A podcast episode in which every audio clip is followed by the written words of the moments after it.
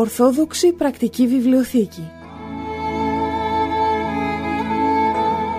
Απλές και πρακτικές απαντήσεις σε ζητήματα που προκύπτουν στην καθημερινή ζωή του πιστού.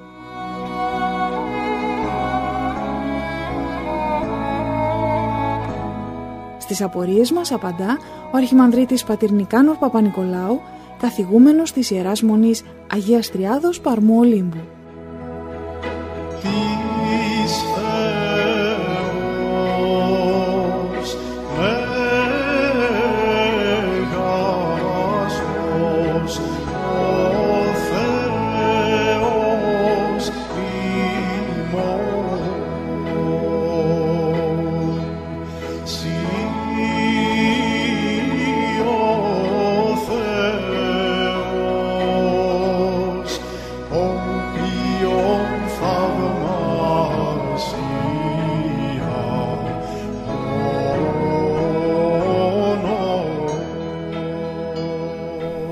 Αγαπητοί μας φίλοι, σας καλωσορίζουμε και σήμερα στην Ορθόδοξη Πρακτική Βιβλιοθήκη. Κοντά μας και σήμερα είναι ο πατήρ Νικάνωρ Παπανικολάου, ο πνευματικός της αδελφότητός μας. Πάτερ, την ευχή σας. Την ευχή του Κυρίου, αδελφοί Αγγελική. Χαιρόμαστε που και σήμερα είστε κοντά μας και μάλιστα ιδιαίτερα γιατί θα δούμε με τη βοήθειά σας, με τη βοήθεια ενός ιερέα, την ακολουθία του γάμου, τις ευχές δηλαδή που διαβάζετε εσείς ιερείς ή που ψάλει ο ψάλτης κατά την ακολουθία, που είναι τόσο όμορφες και κάθε λέξη τους νομίζω ότι είναι πολύ δυνατή και έχει πολλά μηνύματα να μας δώσει. Έτσι ακριβώς, αδερφή Αγγελική. Η ακολουθία του γάμου, όπως και όλες οι ακολουθίες της Εκκλησίας μας, είναι γραμμένες από θεόπνευστους πατέρες, οι οποίοι συνέταξαν αυτές τις ακολουθίες, τις έδωσαν ένα ιδιαίτερο τυπικό τελέσεως και έτσι κάθε φορά που είμαστε στην οποιαδήποτε ακολουθία καταλαβαίνουμε με πόσο αγάπη και πόσο ε, θεοπνευστία οι Άγιοι έγραψαν όλα αυτά οι υμνογράφοι μας, οι πατέρες της Εκκλησίας. Να πούμε ότι αρχικά η ακολουθία του γάμου, όπως και οι άλλες ακολουθίες βέβαια, δεν είχαν κάποιο συγκεκριμένο τυπικό. Ο κάθε ιερέας τα πρώτα χρόνια μετά τους Αποστόλους, αυτά τα οποία τους είχαν διδάξει οι Απόστολοι, τελούσαν τις ακολουθίες, τα μυστήρια της Εκκλησίας μας και σιγά σιγά όλα αυτά καθιερώθηκαν με ενιαίο τυπικό για όλη την Ορθοδοξία. Αρχικά και το μυστήριο του γάμου γινόταν με κάποιες απλές ευχές, προσευχές. Στη συνέχεια έγινε αυτήν η ακολουθία όπως την γνωρίζουμε σήμερα. Να πούμε εισαγωγικά ότι η ακολουθία του γάμου έτσι όπως τελείται σήμερα χωρίζεται σε δύο κύρια μέρη. Το πρώτο μέρος είναι η ακολουθία του αραβώνος και το δεύτερο η ακολουθία του γάμου. Είχαμε εξηγήσει σε παλαιότερη εκπομπή μας για ποιο λόγο γίνεται αυτή η σύζευξη των δύο ακολουθιών. Είχαμε αναφέρει ότι για να μην μπερδεύονται οι άνθρωποι τελώντας ξεχωριστά την ακολουθία του αραβώνος από την ακολουθία του γάμου και να μην νομίζουν ότι επειδή έχει τελεστεί ακολουθία κατά τη διάρκεια του αραβώνος ότι το ζευγάρι πια θεωρείται ως ανδρόγυνο, θεωρείται σαν να έχει παντρευτεί.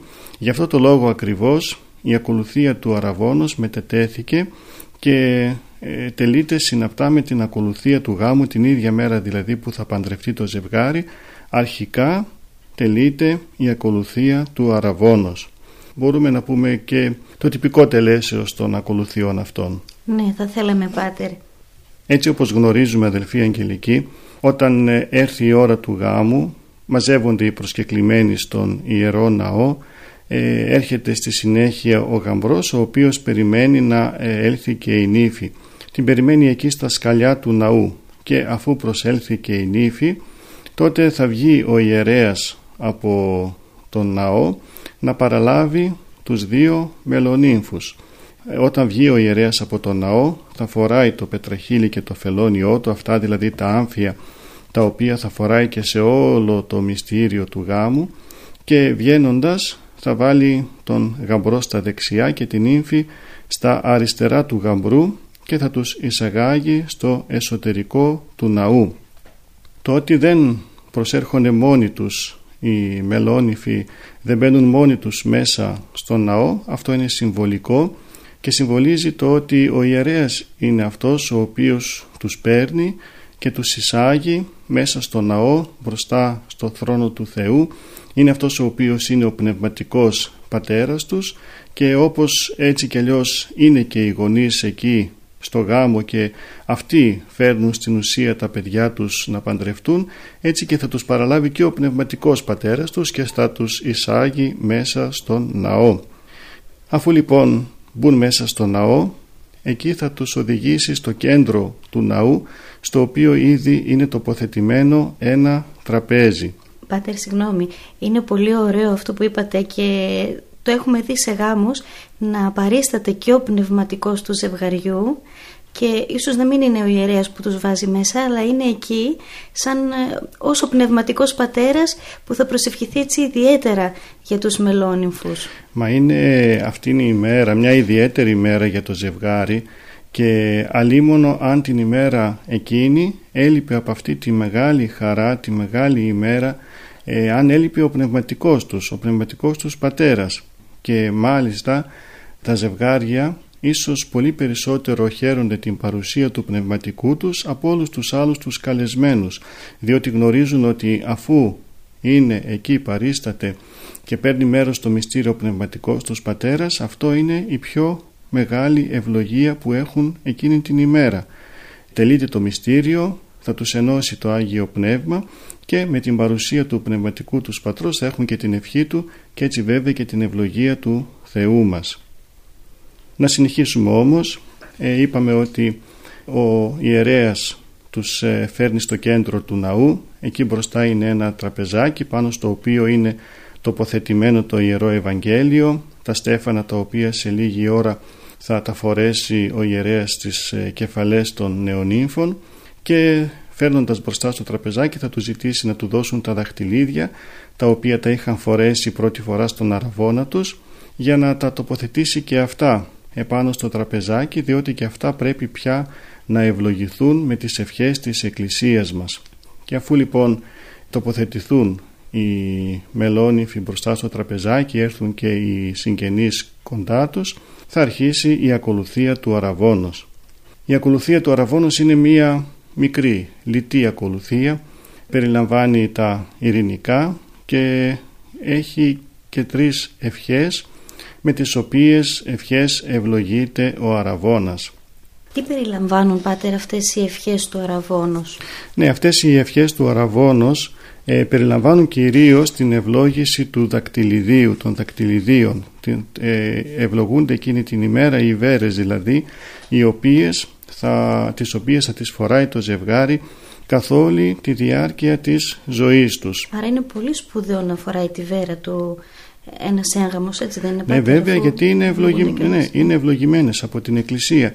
Δεν είναι ένα απλό δαχτυλίδι έτσι όπως φοράνε οι άνθρωποι, ένα δαχτυλίδι ως κόσμημα. Οι βέρες είναι ευλογημένες και έχουμε μιλήσει και άλλες φορές για τις βέρες, έχουμε πει για τους συμβολισμούς, και επίσης μπορούμε να θυμηθούμε αυτήν την ευλαβή συνήθεια που έχουν οι άνθρωποι όταν πηγαίνουν στον ε, ιερέα να τους ευλογήσει, για παράδειγμα, ένα σταυρουδάκι ή ένα κουμποσκίνι, και αυτό το φοράνε μετά συνέχεια και το θεωρούν ως ευλογία που το έχουν πάνω τους.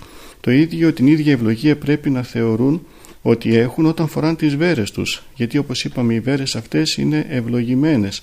Είναι αυτές οι βέρες τις οποίες τις έδωσε ο ιερέας αφού τις ευλόγησε με αυτές τις ευχές που διαβάζονται εκεί στον αραβώνα.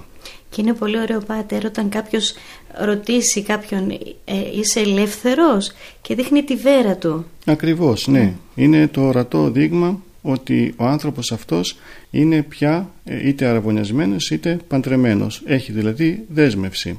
Μάλιστα. Στις τρεις ευχές αυτές τις οποίες προαναφέραμε, αδελφοί αγγελικοί, μας κάνει εντύπωση που ο συντάκτης των ευχών θυμάται την ευλόγηση από το Θεό του Ισαάκ και της Ρεβέκας, και στις άλλες ευχές πιο κάτω θα δούμε ότι πολλές φορές αναφέρεται σε πρόσωπα της Παλαιάς Διαθήκης τα οποία ε, ήλθαν εις γάμου κοινωνίαν με την ευλογία του Θεού. Έτσι λοιπόν ε, οι ευχές αυτές αναφέρονται στο Θεό και παρακαλεί ο ιερέας το Θεό να ευλογήσει την σχέση αυτή των δύο νέων ανθρώπων, όπως ευλόγησε και τις σχέσεις αυτές οι οποίες είχαν τα ζευγάρια στην Παλαιά Διαθήκη, αυτά τα ζευγάρια τα αγιασμένα, αυτά τα ζευγάρια τα οποία είναι πρότυπα για όλους μας. Ε, οι δύο πρώτες ευχές είναι πριν το δακτυλοθέσιο, δηλαδή πριν βάλει ο ιερέας στα χέρια των ε, μελονύμφων το δακτυλίδι, και η τρίτη ευχή είναι ακριβώς μετά. Με τις δύο πρώτες ευχές ο ιερέας ευλογεί το, τα δακτυλίδια, μάλιστα στη δεύτερη ευχή πολύ καθαρά Ε, λέει ευλόγησον τα μνήστρα ταύτα, τα μνήστρα είναι τα δαχτυλίδια, και ένωσον και διαφύλαξον τους δούλους σου τούτους εν ειρήνη και ομονία. Όπως δηλαδή ευλογεί ο ιερέας τα δαχτυλίδια, φορώντας οι μελόνυφοι τα δαχτυλίδια, ευλογούνται και οι ίδιοι και τα έχουν αυτά ως ευλογία ε, διηνεκή.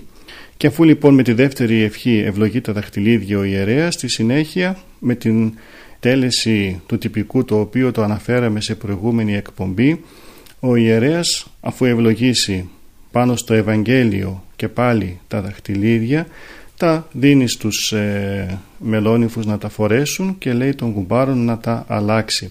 Όλα αυτά είναι πολύ πολύ όμορφα, και μόλις γίνεται και ε, όταν τελειώνει αυτό το τυπικό, αμέσως μετά διαβάζει ο ιερέας την τρίτη ευχή, η οποία είναι και λίγο πιο μεγάλη, και στην τρίτη ευχή, όπως είπαμε και πιο πριν, πάλι κάνει αναφορές για ζευγάρια ή για ε, ανθρώπους οι οποίοι φορούσαν δακτυλίδι στην Παλαιά Διαθήκη, όπως για παράδειγμα για το Δανιήλ, ο οποίος ε, μας λέει η ευχή ότι δια δακτυλιδίου εδοξάστη Δανιήλ εν χώρα Βαβυλώνος. Επίσης τον Ιωσήφ στην Αίγυπτο, ο οποίος και σε αυτόν δόθηκε η εξουσία από τον Φαραώ, και το ορατό Ε, σημάδι της εξουσίας ήταν το δαχτυλίδι. Επίσης μας θυμίζει και κάτι από την Καινή Διαθήκη, τότε που ο άσωτος Υιός επέστρεψε στο σπίτι του πατέρα του, και ο πατέρας αμέσως ε, διέταξε τους υπηρέτες μαζί με το να του φορέσουν την ε, στολή, την καλή τη στολή, την πρώτη στολή, να δώσουν και δαχτυλίδι στο χέρι του ασώτου. Πάντως, Πάτερ, τίποτα τυχαίο δεν υπάρχει στην, στις ακολουθίες μας. Βέβαια τίποτα τυχαίο, και είναι πολύ όμορφο αυτό το οποίο κάνουν οι συγγραφείς των ακολουθιών, που συνδέουν όλα αυτά τα γεγονότα και της Παλαιάς και της Καινής Διαθήκης με το γεγονός το οποίο τελείται εκείνη την ώρα μπροστά μας. Και έτσι λοιπόν όποιος ακούει αυτές τις ευχές και συγκινείται, θυμάται και όλα αυτά τα γεγονότα και λέει ότι κάτι μεγάλο όντως γίνεται αυτή την ώρα, και όντως γίνεται κάτι πολύ μεγάλο, είναι το μυστήριο του γάμου, το οποίο είναι μυστήριο μέγα, όπως μας λέει ο Απόστολος Παύλος. Τελειώνοντας και η τρίτη ευχή, Πάτερ, είπατε ότι τελειώνει η ακολουθία του Αραβώνος. Ε, θα πει διευχών ο ιερέας και θα ξεκινήσει άλλη ακολουθία? Ε, όχι, δεν θα πει διευχών, ούτε θα κάνει απόλυση, έτσι όπως ξέρουμε ότι γίνεται όταν τελειώνει μία ακολουθία, αλλά η δεύτερη ακολουθία θα γίνει συναπτά με την πρώτη, δηλαδή αμέσως μετά την τρίτη ευχή θα ψαλούν κάποιοι στίχοι από τον εκατοστό εικοστό έβδομο ψαλμό, και αφού ψαλούν ε, αυτοί οι στίχοι, αμέσως ο ιερέας θα βάλει το ευλογημένη, ευλογημένη η βασιλεία του Πατρός και του Υιού και του Αγίου Πνεύματος. Το ευλογημένη η βασιλεία, αυτή η εκφώνηση ε, γίνεται κάθε φορά που τελείται μυστήριο, και εδώ βλέπουμε ότι όντως τώρα αρχίζει το μυστήριο του γάμου, ενώ στην αρχή όταν άρχισε η ακολουθία ο ιερέας δεν είπε ευλογημένη η βασιλεία, αλλά είπε ευλογητός ο Θεός, που είναι χαρακτηριστικό ότι αρχίζει μία απλή ακολουθία. Τώρα με το ευλογημένη βασιλεία του Πατρός σημαίνει ότι πια μπαίνουμε στο μυστήριο, στο μυστήριο του γάμου. Αμέσως μετά την εκφώνηση ευλογημένη βασιλεία του Πατρός και του Υιού και του Αγίου Πνεύματος που λέει ο ιερέας, ακολουθούν τα ειρηνικά, οι συναπτοί. Και αυτό γίνεται βέβαια σε κάθε μυστήριο, έτσι αρχίζει το οποιοδήποτε μυστήριο. Πρώτα είναι το ευλογημένη βασιλεία του Πατρός κλπ. Και στη συνέχεια τα ειρηνικά. Τα ειρηνικά είναι δεήσεις, τις οποίες τις λέει ο ιερέας ε, και τις λέει ε, εκ μέρους του πιστού λαού. είναι μικρές προσευχές, δηλαδή θα λέγαμε. Ε, σε αυτές ε, τις δεήσεις, στην ε, χωρία αυτών των δεήσεων, ε, προστίθενται στην ακολουθία του γάμου και ιδιαίτερες δεήσεις για το ζευγάρι. Ας πούμε, υπάρχει δεήση υπέρ του ευλογηθήνε των γάμων τούτων, ως τον εν κανά της Γαλιλαίας, υπέρ του παρασχεθήνε αυτής σοφροσύνη και καρπών κοιλίας προς το συμφέρον, υπέρ του εφρανθήνε αυτούς εν οράση ιών και θυγατέρων, υπέρ του δωρηθήνε αυτής ευτεκνίας απόλαυση και ακατάγνωστον διαγωγήν. Είναι πολύ ωραίες ευχές, προσευχές, τις οποίες τις λέει ο ιερέας, και μέσω των προσευχών αυτών προσεύχεται και όλο το πλήρωμα της Εκκλησίας. Όλοι οι πιστοί που είναι εκεί και ακούν αυτές τις ευχές προσεύχονται να δώσει ο Θεός όλες αυτές τις μεγάλες ευλογίες. Και αφού τελειώσουν τα ειρηνικά, στη συνέχεια αρχίζουν οι ευχές. Στις ευχές αυτές του γάμου παρατηρούμε αυτό το οποίο είπαμε και πιο πριν. Όπως με τις ευχές του, του Αραβώνος, έτσι και εδώ ο συγγραφέας των ευχών αυτών Ε, μας υπενθυμίζει κάποια μεγάλα και ιερά πρόσωπα και της Παλαιάς και της Καινής Διαθήκης. Στην ακολουθία του Αραβώνος μας υπενθύμισε πρόσωπα τα οποία είχαν σχέση με το δακτυλίδι, με τις βέρες. Τώρα εδώ στην ακολουθία του γάμου μας θυμίζει πρόσωπα τα οποία συνεδέθησαν μεταξύ τους και ε, έγιναν ζευγάρι, όπως ας πούμε ο Αβραάμ με τη Σάρα, ο Ισάκ με την Ρεβέκα, ο Ιακώβ με τη Ραχήλ. Και μας λένε αυτές οι ευχές και μας τονίζουν ότι όπως ο ε, Κύριος ο Θεός ευλόγησε αυτά τα ζευγάρια, και μάλιστα αυτά τα ζευγάρια ήταν οι πρόγονοι του Κυρίου μας, έτσι να ευλογήσει και το ζευγάρι το οποίο είναι αυτή τη στιγμή μπροστά μας. Ε, λέει πολύ χαρακτηριστικά, ευλόγησον των γάμων τούτων και παράσχου της δούλης σου τούτης, λέει και τα ονόματα εκείνη την ώρα ο ιερέας, ζωήν ειρηνικήν, μακροημέρευσιν, σοφροσύνην, την εισαλλήλους αγάπην εν το συνδέσμο της ειρήνης, σπέρμα μακρόβιον, την επιτέκνης χάριν, των αμαράντινων της δόξης στέφανων, αξίωσον αυτούς ειδήν τέκνα τέκνων, πολλά ακόμα, πολλές ευχές, πολύ όμορφες ευχές, τις οποίες ε, εμείς οι απλοί άνθρωποι, όταν συναντούμε ένα νιόπαντρο ζευγάρι και θέλουμε να πούμε μια ευχή, δεν έχουμε αυτήν την... Ε, την ευλογία, την εξυπνάδα, την ε, φώτιση Θεού να πούμε τόσο όμορφες ευχές. Όμως βλέπουμε ότι η Εκκλησία ε, λέει αυτές τις όμορφες ευχές, και δεν είναι απλώς μια ευχή απλή, αλλά είναι η ευχή την οποία τη λέει ο ιερέας, που σημαίνει αυτό ότι έχει δύναμη αυτήν η ευχή, δύναμη η οποία θα δώσει μεγάλη ευλογία στο ζευγάρι. Πάτερ, θα επαναλάβω κάτι που το έχω ξαναπεί, αλλά ε, πραγματικά το νιώθω. Αν ήξεραν οι νέοι ε, τι ευλογίες παίρνουν από το θρησκευτικό γάμο, ε, νομίζω ότι κανείς δεν θα ήθελε να κάνει οτιδήποτε άλλο, αλλά όλοι θα πήγαιναν πραγματικά να πάρουν την ευλογία του Θεού για να ανοίξουν το σπιτικό τους. Μα έτσι είναι, αδελφοί Αγγελικοί, και εκείνη την ώρα που γίνεται ο γάμος, ολονών το μυαλό θα πάει και στο Θεό και στους ανθρώπους. Ολονών το μυαλό θα πάει εκεί στο πρώτο ζευγάρι, στον Αδάμ και στην Εύα. Θα πάει σε αυτές τις ευχές που είπε ο Θεός στο πρώτο ζευγάρι, το αυξάνεστε και πληθύνεστε και κατακυριεύσατε της γης. Ε, θα πάει σε όλους αυτούς τους Αγίους, τους προπάτορες. Ε, θα πάει στο γάμο της Κανά, σε όλα αυτά τα πράγματα, τα οποία πηγαίνοντας στο μυαλό εκεί θα καταλάβει ο καθένας το τι ακριβώς γίνεται και το πόσο ιερό είναι αυτό το μυστήριο του γάμου. Συνεπώς ε, ε, όλα αυτά τα οποία τελούνται μέσα στην Εκκλησία δεν είναι απλά κάτι το τυπικό, κάτι απλώς να συνδεθούν οι άνθρωποι μπροστά στους ε, συνανθρώπους τους, αλλά τους συνδέει ο ίδιος ο Θεός, η χάρις του Θεού. Αυτοί ευλογούνται και όλοι οι άλλοι που είναι μέσα ωφελούνται με όλα αυτά που βλέπουν και ακούνε. Πάτερ, να σταματήσουμε εδώ, γιατί ο χρόνος μας έχει φτάσει στο τέλος του, αλλά θα σας παρακαλέσουμε να συνεχίσουμε και στην επόμενη συνάντησή μας με τις ευχές από την ακολουθία, και για να τις γνωρίζουμε αλλά και για να πάρουμε τα πολύτιμα μηνύματά τους. Πολύ ωραία, αδελφοί Αγγελική. Την επόμενη φορά θα συνεχίσουμε με την ακολουθία του μυστηρίου του γάμου. Την ευχή σας να έχουμε. Την ευχή του Κυρίου. Αγαπητοί μας φίλοι, μην παραλείψετε την επόμενη εβδομάδα, την ίδια μέρα και ώρα, να είστε εδώ, μαζί μας να συνεχίσουμε με την ακολουθία του γάμου και τα υπέροχα μηνύματα που μας στέλνει. Προς το παρόν, χαίρετε.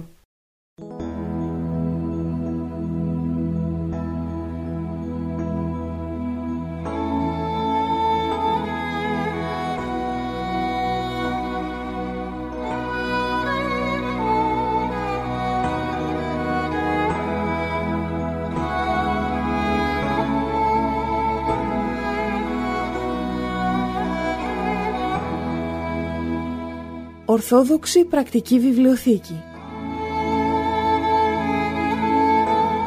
Απλές και πρακτικές απαντήσεις σε ζητήματα που προκύπτουν στην καθημερινή ζωή του πιστού.